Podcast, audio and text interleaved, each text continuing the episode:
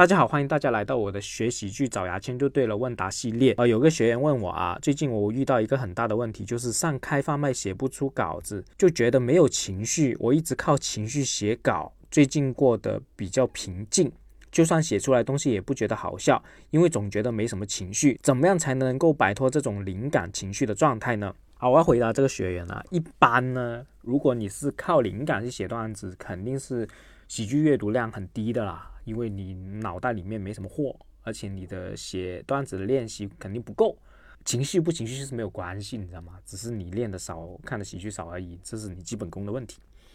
我现在正式回答啊，以我的经验，如果脑袋想不出段子，最好的办法就是投入更多的时间去看喜剧视频。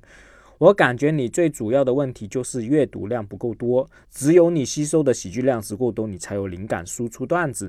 所有的创作瓶颈期，如果毫无方向，最好的办法就是短时间密集的吸收喜剧，吸收多了肯定能进步，而且会有欲望输出的。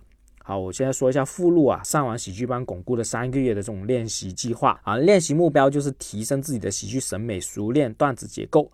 每周的训练啊，看两本。笑话大全，并把你觉得好笑的段子记下来。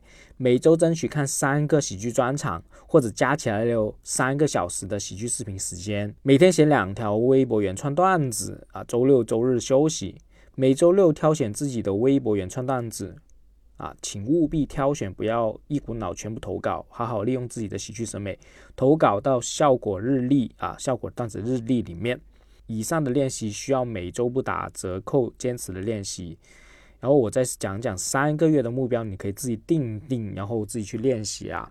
写原创段子一共一百五十六条，看喜剧视频时长一共三十六小时，争取中一条有稿费的段子。所有练习多多益善，但务必坚持，宁愿减少训练量坚持下来，也不要增加训练量很快就放弃。坚持训练比任何计划都重要。